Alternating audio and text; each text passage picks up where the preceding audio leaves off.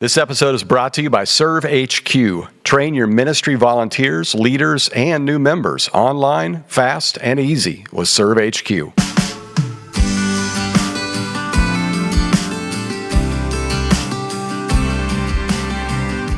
Welcome to Leading Simple with Rusty George. Our goal is to make following Jesus and leading others a bit more simple. Here's your host, Rusty George. Hey, thanks for listening to Leading Simple. I'm your host, Rusty George. Today we get to talk sports. Love talking sports. And we've had a couple of great episodes about baseball. I got to talk to Ned Yost, which was a personal highlight of mine since he was the manager of the Kansas City Royals when they won the World Series back in 2015.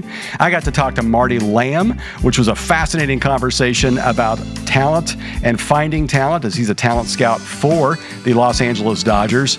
And then I got to talk to Kevin Burrell, and that's the conversation you're going to hear today. Kevin is a scout for the Chicago White Sox. And for those of you that are listening thinking, I don't care about baseball, you're going to like this because he talks about how to spot talent in other people, how to harness that, how to help them, how to nurture that along. I think you're really going to get a lot out of our conversation with Kevin. And just for fun, we're going to talk baseball playoffs with him, which are upon us. And we're going to talk about who he thinks has the best shot to win the World Series.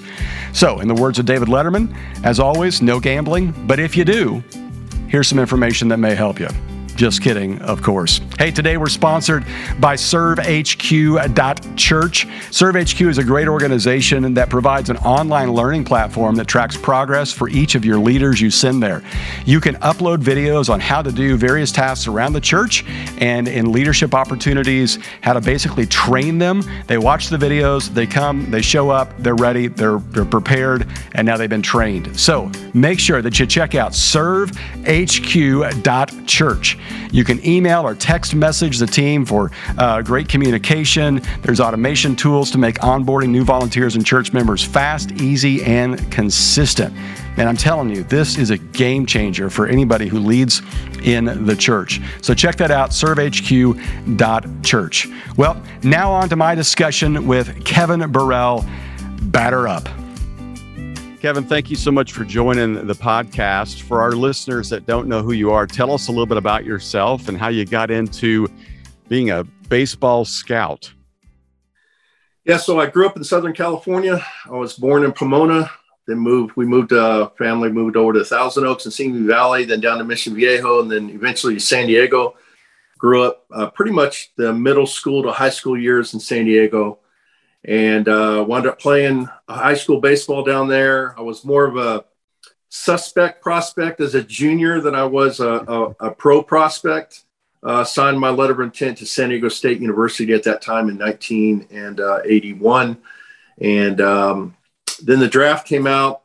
Um, I grew over that summer from my junior year to my senior year. The draft came out in 1981. And uh, I wound up uh, becoming a first round draft pick with the Boston Red Sox organization in 81 and um, transitioned into playing 10 years of professional baseball. And uh, at the end of my, had an elbow injury in um, uh, there in about 1990. Played, came back and played in 1991, just wasn't the same, mm. and decided it was time to transition out of playing into scouting or, or coaching. So uh, there's a baseball uh, magazine called Baseball America that did an article on me uh, post playing career, and in that article, I you know just tried to make a statement that I was interested in staying in the game, either coaching or scouting. And uh, shortly after that, the Chicago White Sox uh, scouting director at the time had called me and said, "Were you interested in, in getting into scouting?" We read this article, and I said, "Yes, I was." And so he said, "Well, we'd like to interview interview you for the position uh, as the area scouting supervisor back here in Georgia. So that started this process, this journey in, in the fall of 1991. And I've been scouting ever since. Wow, that is a, a long tenure in baseball. I know that's uh, a lot of wear and tear, but as a scout, you get to stay. It seems like you would get to stay near home, but boy, Georgia and South Carolina, that's a large area to cover. And it's not necessarily all on planes. You're doing a lot of driving to small little towns to watch kids uh, throw baseballs. And uh, so, you know, tell us a little bit about what life as a scout is like and what do you wish you, you knew when you started that you know now? Mm.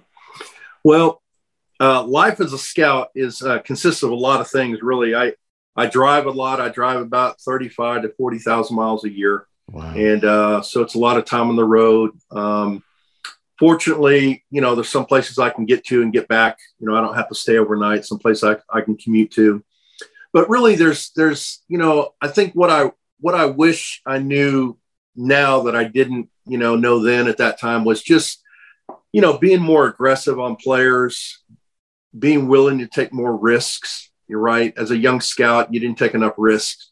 Mm-hmm. Uh, not being afraid of failure. You know, uh, we're all going to fail, but I just uh, as a as a scout, you know, especially as a young scout, you're always afraid of making uh, a risky pick or a risky recommendation. I just wish I would have taken more risk on, on guys and on, on prospects, you know, um, and really to to leverage my platform uh, in a way that uh, God placed me in that role of what I do, and uh, just to leverage my platform. I wish I would have known that a lot earlier in my life uh, yeah. to really make a difference in coaches and athletes' lives and scouts' lives it's uh it's it's i wish i would have known more of that then than i than i than really what i do now. Yeah. I think we all wish we'd uh we'd taken a few more risks when we were younger and wish we'd all known that some of these things would have worked out. I wonder about you as a scout. You see a player you take a risk on a player your team drafts the player puts them through the system and then you know they give up a, a you know a, a walk off home run or they make an error that costs a game do you feel responsible at that level? Or is there some point where you say listen i got you this far. Now you guys got to take it from here yeah i think it's both and. Um, you know i look at it uh, our job as a scout is to sign players sign prospects hand them over to player development and it's their job to, to try to develop that talent. Um, mm-hmm. you know when you watch them on tv you know you you live and die with these guys. You get to know them you get to know everything about them and um, you know, as I was, matter of fact, I was at a game here recently in Atlanta, and you know, I was watching from this side of the screen, of course, and you know, just a lot of those guys out there. Some of those guys I knew personally, you know, and I scouted personally, and you know, you you you just you you get to know these guys, and you get to know them on a personal level. So you kind of live and die with them. You know, when they're in the big mm-hmm. leagues and there's guys you signed. Um, but no, I don't. I don't look at it and go, "Well, he threw a ball away or made an area." Made an error. It just kind of is what it is with the game of, you know, the game is based on based on failure, right? So you're going to fail a lot in this game. So yeah. if you fail seven out of 10 times, you're a 300 hitter. I was so, going to say they'll put you in the Hall of Fame for that. Yeah, exactly. Exactly. but um, yeah, it's just something that I really, um, uh, I, I just love, I love what I do. You know, I get to do what I do from a baseball standpoint. So um, it's, it's a lot of fun. Mm.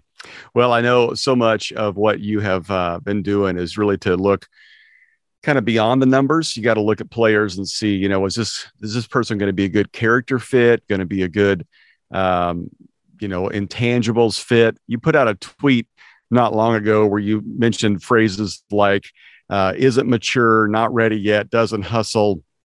You know, those are things you're looking for you know how do you see that in a young player? And i'm thinking specifically about people listening to this podcast that are trying to hire somebody. You know what are they looking for in somebody that does the intangibles? Yeah. Well you know when i when i try to look at players uh, and evaluate from a makeup standpoint not so much an ability standpoint or skill hmm. set but i try to look at three c's uh, character uh, chemistry and competency Mm-hmm. So those are three areas that I really try to look at and focus on. I have a questionnaire that it's about 25 or 30 questions that I go through either through a Zoom meeting or an in-person meeting um, and just really kind of dive into uh, how these guys are wired, how they're made up. And uh, because your skill set will get you to the big leagues in a lot of ways, but the, the thing that really keeps players there is their makeup. Mm-hmm. Uh, how competitive they are, how disciplined they are, what type of drive they have. Um, do they have leadership ability? Um, there's so much of that in there. So I look at it like an, an approach to the game. Are they lazy? Uh, do they show energy? Do they what type of work ethic do they have? Are they a team player or are they all about themselves? I was watching a game um, at some point in the past, and I was watching a pitcher, and he walked off the mound, and um, he walked into the dugout and walked to the end of the bench. Uh, didn't have any interaction with players at all. Uh, that can be misconstrued as being locked in and wired in, or um, you know, from a, from a different angle. So um, I, I, I, watch these guys wherever they go on the field. If I'm there to watch a player, I watch every part of it. When they walk off the field, when they go in the dugout, how they stretch, how they warm up, what type of batting practice they take. Are they into it? Do they show energy level? Uh, are they coachable? You know, I I've had a coach tell me uh, last year he was talking about a kid and he just said, uh, "Worst kid I've ever coached, just just not coachable." Mm. So all of that plays into that. And then I look at a player and I say, does he I look at three areas. Does he does he like it? Does he love it, or does he live it? And so those are three areas that I really hone in on. You know, does this kid like the game? Does he love the game, or does he live the game? I mean, is it is it his passion? Does he does he live for the game? And so, um, hmm. really, uh, and then the one other question I ask is, I think I always think it's an interesting ask on my questionnaire. I'll ask the prospect. I'll say, uh, you're now the coach. You're no longer the player. So you got to put your coach hat on. Um, would you play your nine best or your best nine? And there's silence. So um, that player has to has to answer that question for me, and how they think and how they're wired really comes out in that question. So um, Give me a few answers to that. What, what what have people said? What's is there a right answer or is it just there revealing? Is a, there is a right answer. There is, okay. and um, for the listeners, uh, you know, it, when I ask that question, the nine best refer to the most skilled, right, the most talented, but the the best nine refer to those guys that play the best together. They have the best chemistry together. They might not have the greatest skill set. They might not be the most talented, but they do play the best together and they play to win. Mm. Yeah, you would think with baseball, it's so much of an individual game because you got a guy on a mound, you got a guy in a batter's box, but there is a lot of chemistry involved and um, a, a lot of knowing where your cutoff man's going to be, knowing the tendencies of your catcher or your third baseman or whatever.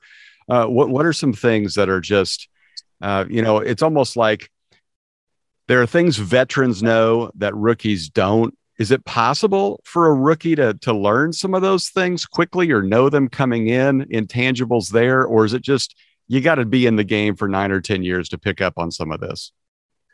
Yeah, I, I definitely think you have to be. Um, you know, it's a difference between a high school player oftentimes and a college player. The college player is more mature in a lot of ways than the high school player is. So um, it's rare that you get a player that can actually uh, be mature enough and advanced enough to really think like a veteran. That's that's very rare. And the guys that do move very quickly through the system to the big leagues. Um, it's generally going to take some time really to understand what it means to be a professional. You know, you get into this in professional environment, so they have to learn how to be a professional, um, how to wear your uniform, how to wear your cap.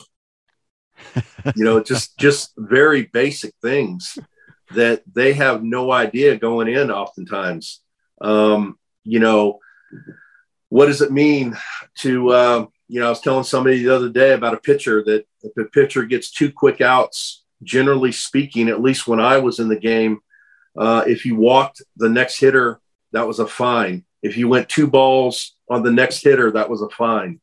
So um, you know, you learn you learn quickly uh, that they take your money from you very quickly, and it teaches you a lot of uh, a lot of things about how to become a professional. Let, let me ask you this question. For our listeners that don't understand this, if you get drafted into baseball, you don't go immediately to the major leagues. Walk us through the levels of all the minor league stops one might make before they get to the big leagues. Now, obviously, somebody can take a jump, but what is the natural progression if you went through all the steps? Sure. So, um, I'll go over basically with our organization. We share a, a complex in Glendale, Arizona, with the Los Angeles Dodgers, hmm. and so we both share that complex. And uh, our rookie league team is out there in Arizona, which is referred to as the Arizona League or the Fire League because it's so hot. Um, so we uh, that's our rookie league team. Generally speaking, we spend send most of our high school players there for their short season first year when they sign. From there, they would go to Kannapolis, which is a uh, low A team as well, and it's a full season. It's a full season team, but that's in Kannapolis, North Carolina, which is a suburb of Charlotte, North Carolina. And then our high A team is in the Carolina League, which is in Winston-Salem, North Carolina.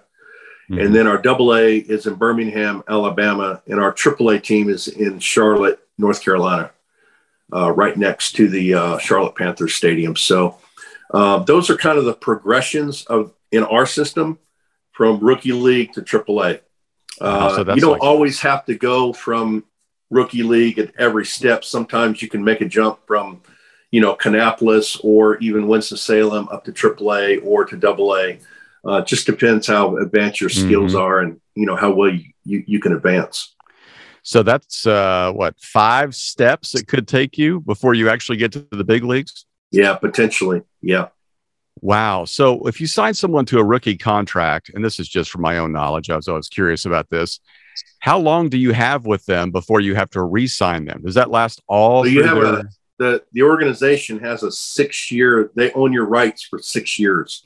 After okay. six years, you become if you have not reached the major league level, you're a six year free agent. And so, gotcha. which means any other team can sign you. But once they sign you to your first contract, they have the rights to you for six years. Wow. Okay, so I've got another random question I've always wondered. And I know part of this is just, well, that's the way baseball's always done it. Baseball's very uh, traditional. Why does the coach and the manager, why do they wear the same uniform? Because they're not going to play. You know, I always think, think about in basketball, you never saw Phil Jackson wearing a jersey like he was going to go in. So uh, how come they're they're wearing a, a, a uniform like they're getting ready to go in? Well, that's a good question. I've never really thought about that question like that. Um, I know it's uh, it's probably a little different in football than it is in in uh, yeah, definitely than in basketball. But I think it's just part of just the history of the game. You know, yeah. that everybody suits up in the same uniform and and you wear the same uniform. I, in a way, I like that because you know, ever everybody's in uniform together. You know, there's a cohesiveness there, and um, but yeah, I, you know, I've never really thought in depth about that question. Well, I'll give you something to ponder the rest of the day. Yeah, it just it seems like a lot of work for that manager to have to put on the, you know, all the cleats and everything just to go out there and sit. So, but I guess he could have that one trip to the mound. He don't want to fall down, so I guess that helps. Yeah. Oh yeah. Right, I, sure. I want to talk about what I know you're most passionate about, and that is the discipleship process that you feel like not only are you on, but you are taking players through. And you do this a variety of ways. Some of this is how you you know you uh, manage and grow and develop your own faith and some of this is how you manage and grow other players faith. Walk me through just some of the, your your your thinking when it comes to all right i have a job that i'm not a pastor but i'm going to be a, a disciple on the job how do you think through that, and what are some of the checkpoints you go through? Hey, let me interrupt this podcast for just a second. Every church leader knows that having trained and engaged volunteers is essential to successfully accomplishing your mission. But if you're like most leaders, you also know how tricky it can be to onboard and equip people for your team. What if there was a resource that made it easier? Let me recommend Serve HQ to you. Serve HQ is simple video training courses that help you equip volunteers and develop leaders. You can create your own training or use their video library. You can even automate next steps to onboard new people. Check it out at servehq.church. Now, back to our conversation. Well, my faith journey, journey really was began in June 3rd of 1976 when um, I realized, and I grew up in a Christian school all the way up to eighth grade. And then I realized for the first time, growing up in a Christian school and a Christian home, had wonderful, godly parents. But there was a disconnect. I had a lot of head knowledge. I never had a heart knowledge. And so um, on June 3rd, 1976 is when it was 11 o'clock at night. And I called my father in and I said, Dad, I realized for the first time that if I was um, to die tonight, that I would spend eternity away from God. And um, I want to make that right. And so that began this journey um, of a long time now um, of trying to live this life of what it means to be a disciple. And so growing up in church my whole life, I understood that there was disciples in a church. However, I had no understanding what it meant to be a disciple. Mm. And so uh, once I went through the process of being discipled and then understanding how to be a disciple, how to live out the character and the conduct of Christ. And the character of Christ is fleshed out through the nine fruits of the Spirit. And the conduct of Christ is how he managed his, managed his time and his calendar and his days. And, you know, I, I realized that Jesus never, he didn't wing it when he was on this earth, he did not wing it. He was very, very disciplined. He was very focused on what he wanted to do every single day. And so this this this thought process began to drive me about how can I leverage my influence in this game of baseball professionally over the, now the last 42 years to make an impact with my life that's going to long outlive me. And um, so part of this is what I'm pa- what I'm so passionate about now is trying to take coaches and scouts and pour my life into them and disciple them and teach them the character and the conduct of Christ, how to be a disciple, what that looks like, what that means, and then how to multiply more disciples, how to reproduce it in other coaches and other scouts' lives. And um, that is my driving passion. I love I love what I do for a living. But I'd say it this way, I'm a minister in disguise as a scout. That's that's what I do.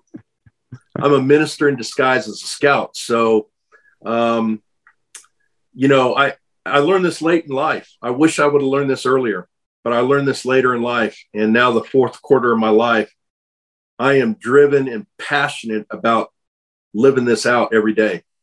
Hmm. And um, so we do that through in 2020. Uh, I went to one of my friends, a fellow pastor friend of yours, Mike Lynch from North Star Church, and I just said, "Listen, Mike, there's a couple of couple of us that really want to make an influence on coaches and scouts' lives."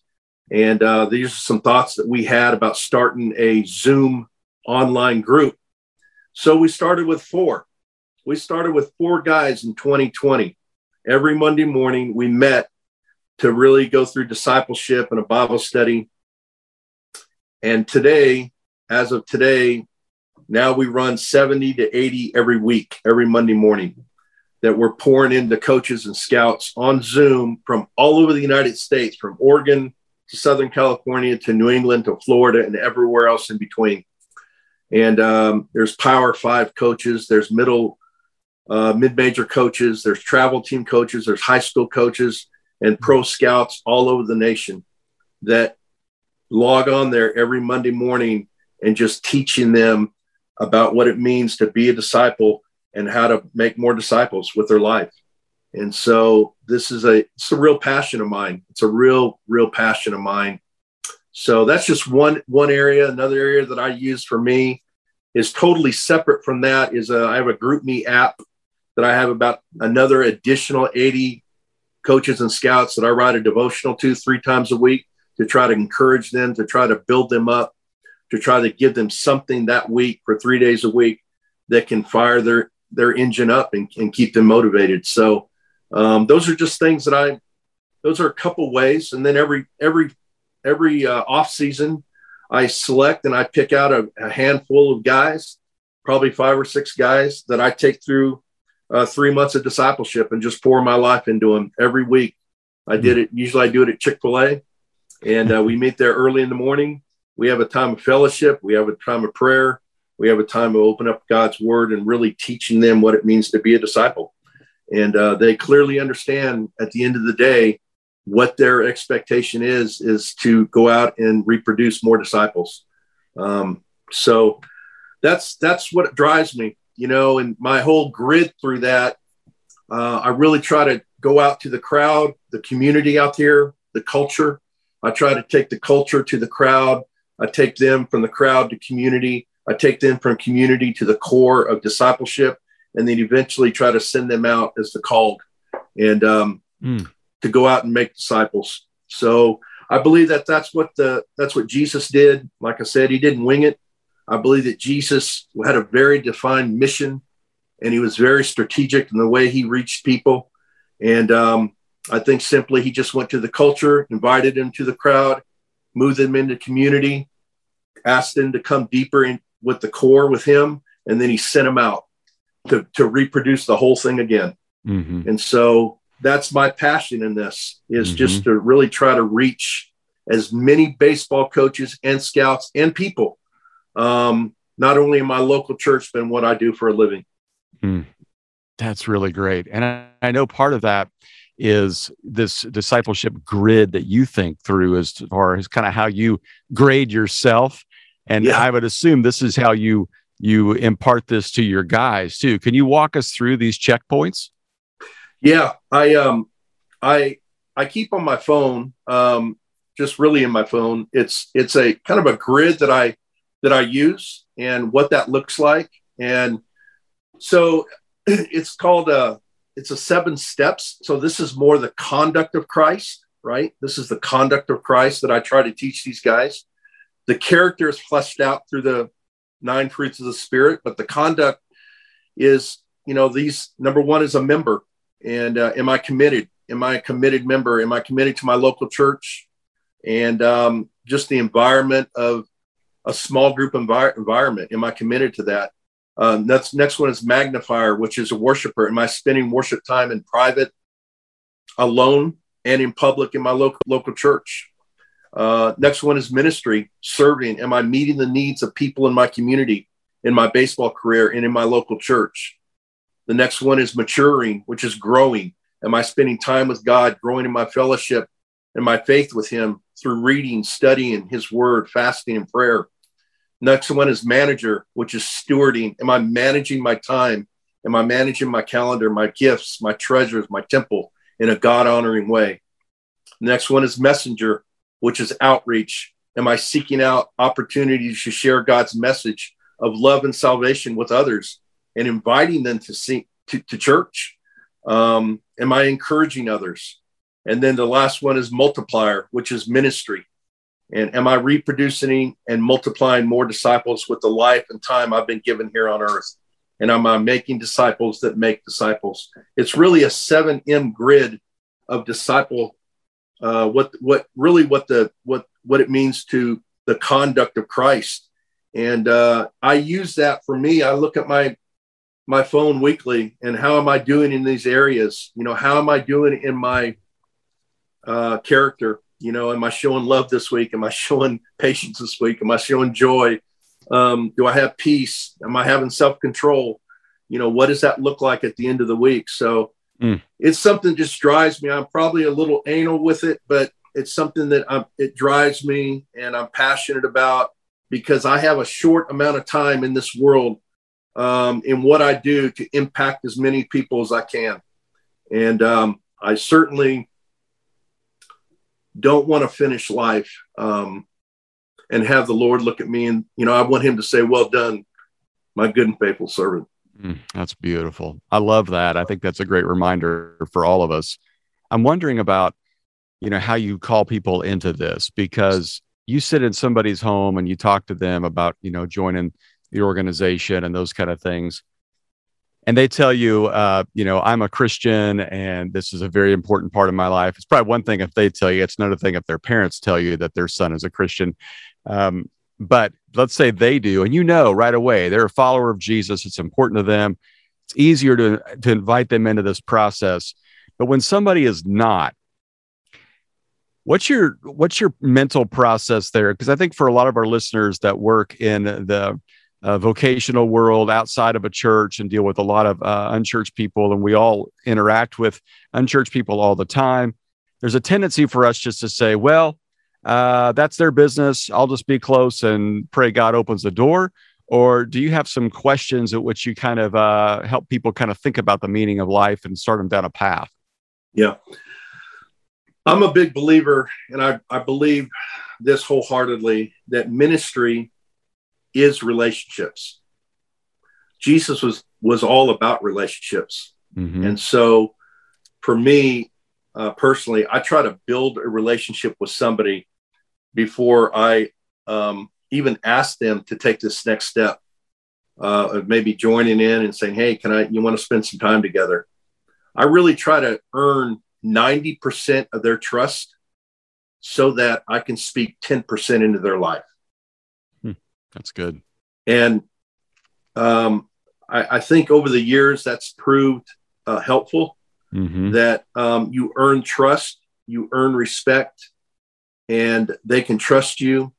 And once you earn that, um, that gives you the right and it gives you the ability to at least speak 10% in their life. And it opens doors that instead of just you know coming in full bore and trying to you know preach to them and all that so i just i just you know I, I, think through the through the new testament everywhere I've, I've, read god was all about jesus was all about relationships he was always all, always about building relationships and um and um and, and then just and just developing that you know and so we get to the point where eventually i say hey would you like to I'd love to take spend some time with you for a few months would you be open to that? And I have I've had nobody say no. I mean, they they've always said, sure, I'd love to, love to.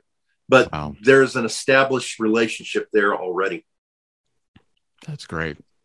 Well, I love this, and I've I've taken a lot of notes. I think there's some great insight for all of us, especially uh, pastors who are trying to figure out how to disciple men specifically, uh, but also anybody in your church Kevin, this has been fantastic. Uh, you and I do not see eye to eye when it comes to baseball because I'm a Kansas City Royals fan and you're a Chicago White Sox employee. So I assume you're a fan.